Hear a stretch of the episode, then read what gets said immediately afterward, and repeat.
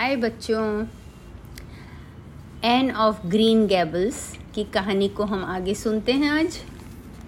आज तीन घटनाओं का वर्णन है इस कहानी में, जो काफ़ी इंटरेस्टिंग है, मुझे आशा है आपको पसंद आएगा। तो सुनते हैं हम।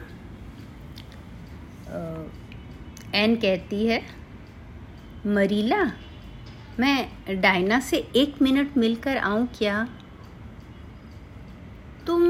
अभी अंधेरे में क्यों बाहर जाना चाहती हो? अभी थोड़ी देर पहले तो तुम दोनों साथ स्कूल से आई हो और बर्फ़ में बाहर खड़े खड़े तुम दोनों आधी घंटे बातें करती रही। डायना मुझसे मिलना चाहती है। तुम्हें कैसे पता? मेरी खिड़की से उसकी खिड़की दिखती है। हम लोग कैंडल से फ्लैश करके एक दूसरे को संकेत भेजते हैं। डायना ने अभी पाँच बार फ्लैश किया। यानी उसे मुझे कुछ ज़रूरी बात बतानी है। ठीक है, तुम्हें ज़्यादा इंतज़ार करने की ज़रूरत नहीं है, पर मैं तुम्हें टाइम कर रही हूँ। दस मिनट में तुम्हें वापस आना है। दस मिनट में एन वापस आ गई। आते ही उसने बहुत एक्साइटेड और उतावले होते हुए कहा, ओ मरीला, आपको पता है, कल डायना का जन्मदिन है और उसकी माँ ने उसे अनुमति दी है कि वह मुझे स्कूल से घर ला सकती है और रात को हम दोनों उसके दूसरे कजिन्स के साथ कंसर्ट जा सकते हैं। डायना के कजिन्स न्यू ब्रिज शहर से आएँगे। वे लोग एक घोड़े की बग्घी में आएँगे, जिसमें बॉक्स जैसा एक स्ले लगा है और उसी में हम सभी एक साथ कंसर्ट चले जाएँगे। मरीला, आप मुझे जाने दोगे ना? मैं इतनी एक्साइटेड हो रही हूँ। मरीला ने कहा, एन, तुम शांत हो जाओ, क्योंकि तुम नहीं जाओगी। छोटी लड़कियाँ को सब जगह नहीं भेजा जा सकता। तुम अपने बिस्तर में ही सोओगी। एन ने अनुनय करते हुए कहा डिबेटिंग क्लब अच्छी जगह है। मरीला ने कहा, मैंने यह नहीं कहा कि डिबेटिंग क्लब अच्छी जगह नहीं है, पर छोटी बच्चियाँ रात में देर तक जगह, जगे और जगह जगह आनंद के लिए घूमती रहें, यह ठीक नहीं है। एन ने दुखी होते हुए कहा, डायना का जन्मदिन है। साल में एक ही बार जन्मदिन आता है। प्रिसी एंड्रूज भी वहाँ गाएँगी और चर्च के मिनिस्टर भी वहाँ सबको संबोधित करने वाले हैं। प्लीज़ मरीला, क्या मैं जा सकती हूँ? तुमने सुना ना, मैंने क्या कहा? साढ़े आठ से ऊपर बज रहे हैं। तुम सोने जाओ, देर हो रही है। एक और चीज़ बोलना था मरीला, एन ने कहा। मिसेस बेरी ने कहा है कि मैं उनका स्पेयर रूम यूज़ कर सकती हूँ। सोचो मरीला मुझे कितना सम्मान मिलने वाला है। तुम्हें उस सम्मान के बगैर काम चलाना होगा एन अब बिना कुछ कहे सोने चली जाओ। एन रोते हुए चली गई। मैथ्यू, जो अब तक सोफा में सो रहा था, उसने आँखें खोली और मरीला से बोला, मरीला, तुम्हें एन को जाने देना चाहिए। मरीला ने कहा, कौन पाल रहा है इस बच्ची को? मैथ्यू ने स्वीकार किया। तुम, तब तुम दखल अंदाजी न करो। मैं दखल अंदाजी नहीं कर रहा हूँ। मेरी राय है कि तुम्हें एन को जाने देना चाहिए।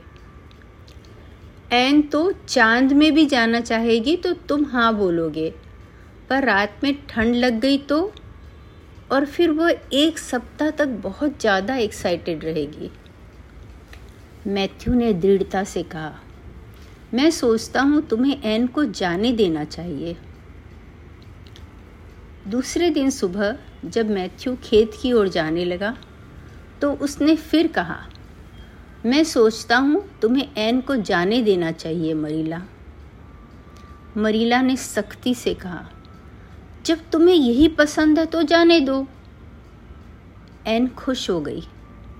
उस दिन स्कूल में उसका पढ़ाई में दिल नहीं लगा।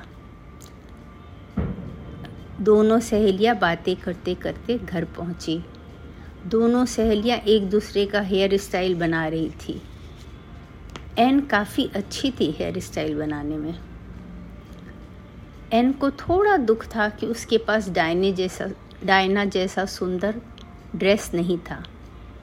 पर उसने अपने कल्पना में सुंदर कपड़े पहन लिए। वे लोग कंसर्ट गए और उन्हें बहुत आनंद आया। सभी की प्रस्तुति बहुत अच्छी थी। रात के 11 बजे वे कंसर्ट से वापस आए। एन ने डायना से कहा, चलो देखते हैं कौन पहले बिस्तर तक पहुँचता है। दोनों दौड़कर बिछौना में जाकर गिरे, पर नीचे से आवाज़ आई, भगवान, रक्षा करें। दोनों नीचे भागी।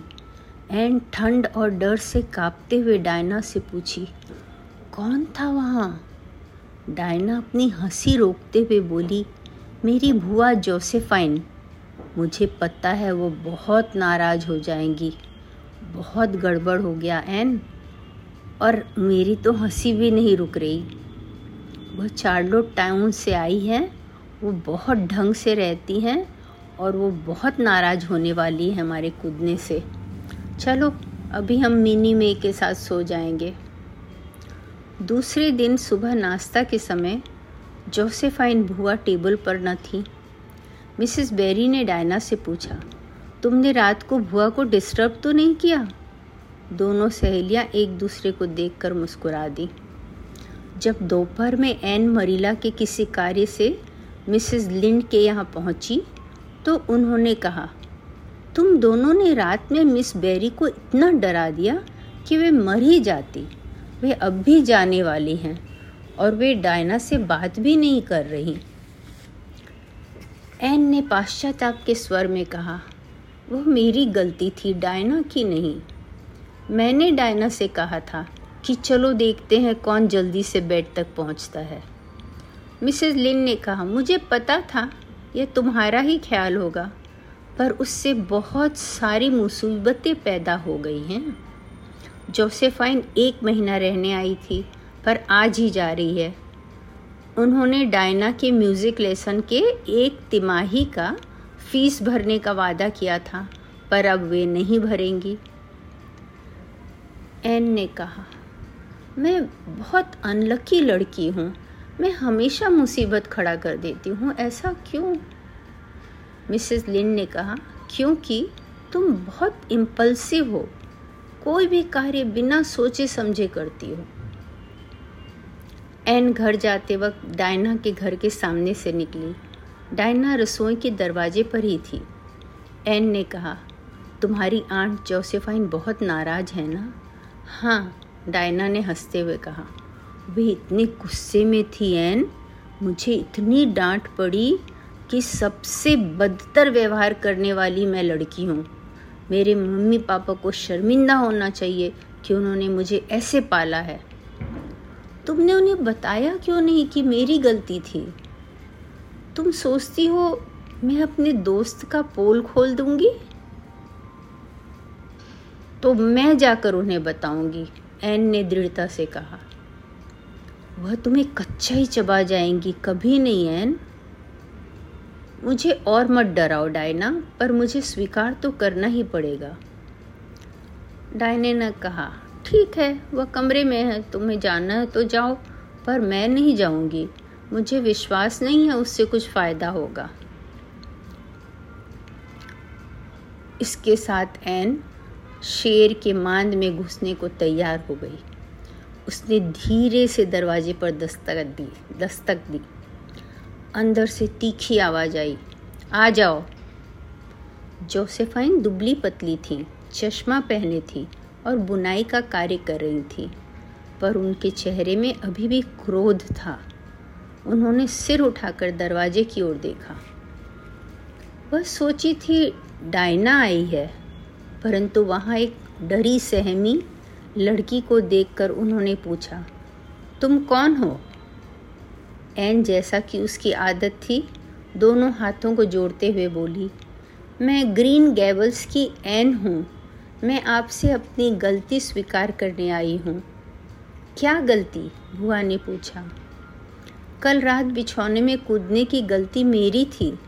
मैंने डायना को सुझाव दिया था। डायना तो ऐसा कभी सोच भी नहीं सकती है। वह तो सभ्य महिलाओं की तरह है। मिस बेरी, उसको दोष देना बहुत अन्यायपूर्ण होगा। वाकई, डायना भी मेरे ऊपर कूदी थी। एक भले लोगों के घर में इस तरह की घटना? पर हम लोग सिर्फ़ मज़ाक कर रहे थे। मिस बेरी, आपको हमें माफ़ कर देना चाहिए क्योंकि हमने माफ़ी मांग ली। प्लीज़, डायना को तो माफ़ कर दें और उसे म्यूज़िक लेसन देने, लेने दे, कृपया। उसका बहुत मन है संगीत सीखने का। अगर आपको गुस्सा होना ही है तो मुझसे गुस्सा हो जाए। मेरी तो बचपन से आदत है गुस्सा बर्दाश्त करने की, पर डायना नहीं सह पाएगी। यह सब बातें सुनकर जोसेफाइन का गुस्सा गायब हो गया। बल्कि उस लड़की में एक रुचि पैदा हो गई, पर उन्होंने तीखे स्वर में कहा, मैं नहीं सोचती हूँ कि तुमने अपने सफ़ाई में जो तर्क दिया है कि वह मज़ा के लिए था अच्छा तर्क है। जब मैं छोटी थी, छोटी लड़कियाँ इस तरह की मस्ती नहीं करती थीं। तुम्हें नहीं मालूम, दिन भर की थकान भरी यात्रा के बाद अगर दो लड़कियाँ तुम पर कूद कर तुम्हें गहरी नींद से उठा दें तो कैसा लगता है? एन ने कहा, मुझे मालूम तो नहीं है, पर मैं कल्पना कर सकती हूँ। आप बेहद परेशान हुई होंगी। पर हमारी तरफ़ की भी कहानी है। अगर आप कल्पना कर सकती हैं मिस बेरी तो आप कल्पना करें कि आप हमारी जगह हैं। हमें नहीं मालूम था कि बिस्तर पर कोई है। आपकी आवाज़ से हम बहुत डर गए थे। हम बहुत परेशान हुए। हमें स्पेयर रूम प्रॉमिस किया गया था। आपकी तो आदत होगी स्पेयर रूम में सोने की। पर सोचे जरा आपको कैसा लगता? अगर आप एक अनाथ लड़की होती और स्पेयर रूप में सोना आपके लिए बहुत सम्मान की बात होती। मिस बेरी इस बार हंस पड़ी। डायना को किचन में उनके हंसने की आवाज़ सुनकर विश्वास न हुआ और बहुत राहत भी मिली। मिस बेरी बोली, मेरी कल्पना में थोड़ी जंग लग गई है। तुम्हारा पक्ष भी सहानुभूति के लिए बहुत मज़बूत है। यह निर्भर इस बात पर करता है कि हम कैसे किसी घटना को देखते हैं। यहाँ बैठो और मुझे अपने बारे में बताओ। एन ने दृढ़ता से कहा, मुझे दुख है, मैं ऐसा नहीं कर सकती। हालाँकि आप इंटरेस्टिंग व्यक्ति लग रही हैं और शायद आप किंड्रेड सोल भी हैं। जैसा कि एन किसी भी दयालु व्यक्ति के लिए सोचती थी। पर मेरा यह कर्तव्य है कि मैं घर जाऊँ मरीला के पास, जो बहुत दयालु है और मेरा पालन पोषण कर रही है।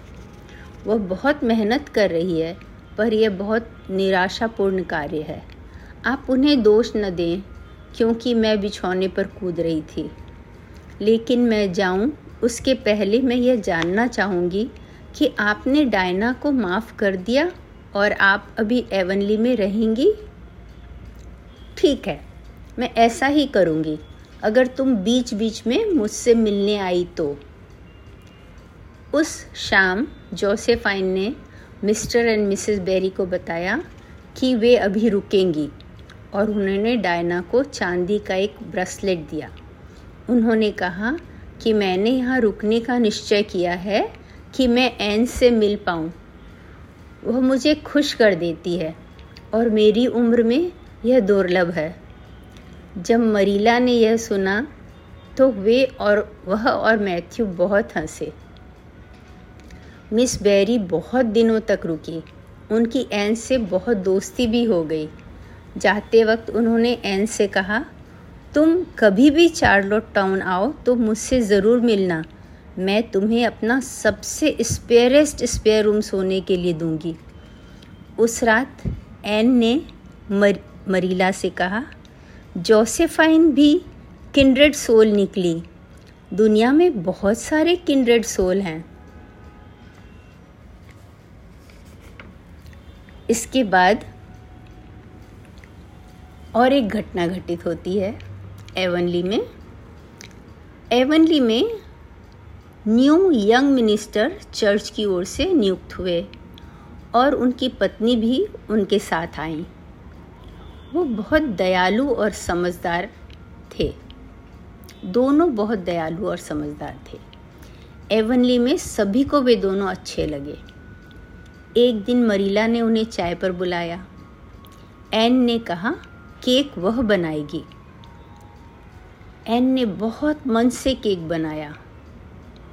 पर मरीला ने एक बोतल में गलत लेवल लगा रखा था। वह यूँ था कि मरीला से एक बॉटल टूट गया था और उसका बचा हुआ सामान उसने दूसरे बॉटल में डाल दिया था, पर उसमें लेवल ठीक करना भूल गई थी। और इस वजह से एन का केक खराब हो गया। एन बहुत दुखी हुई और वह अपने कमरे में जाकर रोने लगी। मिसेस एलन ने उसके कमरे में आकर उसे समझाया कि वे बहुत अप्रिशिएट करती हैं एन की दयालुता और सोच को कि उसने उन लोगों के लिए केक बनाने की मेहनत की। अगले दिन जब एन पोस्ट ऑफ़िस से आई तो उसकी आँखें चमक रही थी। मरीला ने पूछा, क्या तुम्हें फिर कोई किंड्रेड सोल मिल गया? एन ने कहा, मरीला, मिसेस एलन ने मुझे चाय पर निमंत्रित किया है। मानसे में अर्थात जहाँ चर्च के मिनिस्टर्स रहते हैं, वह घर। हाँ मुझे मिसेस एलन ने बताया था कि संडे स्कूल की सभी लड़कियों को वे बारी बारी से चाय पर बुलाएँगी। तुम सब चीज़ों को थोड़ा शांति से स्वीकार करना सीखो। अगले दिन एन बहुत चिंतित थी। मरीला, मुझे डर लगता है कि मैं वहाँ कुछ गलत न करूँ। मरीला ने कहा, एन तुम सिर्फ़ अपने बारे में सोचती हो। यह सोचो कि मिसेस एलन को क्या अच्छा लगेगा। यह बात एन को पसंद आई। एन मिसेस मेलन के यहाँ से बहुत खुश होकर वापस आई। चाय के बाद मिसेस मेलन एलन पियानो बजाने और गाने लगी। उन्होंने और एक लड़की को भी संडे स्कूल से बुलाया था। उन्होंने हम दोनों को भी गाने कहा और फिर मुझे बोली मुझे संडे स्कूल के कॉयर में गाना चाहिए। मैं हमेशा यही चाहती थी। मुझे बहुत खुशी है कि मुझे गाने मिलेगा। मैं वापस आने वाली थी कि मिसेस लिंड वहाँ पहुँची। उन्होंने बताया, स्कूल में नई टीचर आई हैं। मैं दो सप्ताह की छुट्टी का इंतज़ार करूँगी कि नई टीचर से मिल सकूँ। और इस छुट्टी के दौरान डायना के घर एक दिन सभी लड़कियों की पार्टी थी, जहाँ एन गिर गई और उसके एड़ी में चोट लगी। डायना के पापा उसे गोद में उठाकर ग्रीन गैबल्स लेकर आए। एन को इस तरह देखकर मरीला की आँखों में आँसू आ गए। मरीला को एहसास हुआ कि वो एन को कितना प्यार करती है। उस दिन एन ने मरीला से पूछा, क्या आप मेरे लिए बहुत दुखी हो? मरीला ने कहा, तुम्हारी गलती थी। पर तुम अभी खाना खाओ और आराम करो। एन सात सप्ताह तक स्कूल न जा पाई, पर सभी सातों सप्ताह कोई न कोई उससे मिलने आता रहा।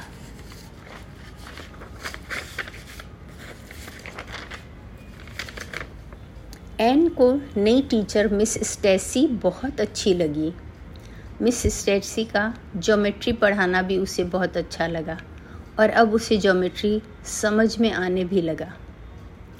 मिस स्टेसी सबको एक कंसर्ट के लिए तैयार करने लगी। क्रिसमस की रात में एवनली के हॉल में वह कंसर्ट होने वाला था। एन रोज़ मरीला को आके बताती थी, क्या हो रहा है कंसर्ट के लिए? उसने मरीला को बताया, उसका दो रेसिटेशन है, अर्थात उसे दो गीत वाली कविता सुनानी है। मरीला को ये सब ज़्यादा पसंद नहीं था। उसे लग रहा था, पढ़ाई में बाधा पड़ती है। एन मैथ्यू को ये सारी बातें बहुत विस्तार में बताती थी रिहर्सल के बारे में। मैथ्यू बोलता, वह सोचता है कंसर्ट बहुत अच्छा होगा और एन अपना रोल बहुत अच्छे से करेगी। दिसंबर में जब एक दिन मैथ्यू किचन में आया, उसने देखा, बहुत सारी लड़कियाँ कंसर्ट के लिए प्रैक्टिस कर रही हैं। थोड़ी देर बाद उसे ऐसा अनुभव हुआ कि एन के कपड़े बाकी लड़कियों जैसे नहीं हैं। तब उसने सोचा कि वह एन के लिए एक अच्छा ड्रेस ला कर देगा। चूँकि उसे दुकान में जाकर ड्रेस खरीदने में बहुत एम्बरेस लग रहा था, वह मिसेस लिंड की सहायता लेने पहुँचा और उसने उन्हें कहा कि बड़े पफ बाह वाला ड्रेस एन के लिए ला दें। मिसेस लिंड खुश होकर एन के लिए एक सुंदर ब्राउन ड्रेस खरीद लाई और उससे मैचिंग हेयर बैंड भी बना दिया। जब मिसेस लिंड यह ड्रेस मरीला को दिखाई तो मरीला को लगा ये बहुत फिजूल खर्ची है। एन को जब क्रिसमस में ये गिफ्ट मिला तो एन बेहद खुश हो गई। तभी डायना उसे बाहर बुलाई और डायना ने उसे दिखाया कि डायना की बुआ ने एन के लिए एक बहुत सुंदर स्लीपर क्रिसमस गिफ्ट में भेजा है। उस रात कंसर्ट से आकर मैथ्यू ने कहा, हमारी एन ने बहुत अच्छा रेसिटेशन किया। मरीला ने कहा हाँ मुझे बहुत गर्व है उस पर, लेकिन मैं उसे बताऊँगी नहीं। वो बहुत सुंदर लग रही थी इस ड्रेस में और कंसर्ट करना बहुत अच्छा आइडिया था। मरीला की ये खासियत थी कि अगर उसकी कोई गलती है और उसे समझ में आती है तो वो हमेशा मान लेती थी।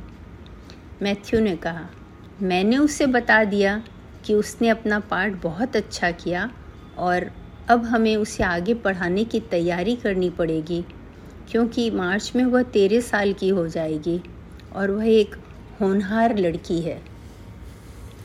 तो आज की कहानी यहीं पर ख़त्म करते हैं। और फिर आगे देखते हैं कि एन के जीवन में क्या बीतता है। बाय बाय बच्चों। आशा है आपको ये कहानी अच्छी लग रही होगी।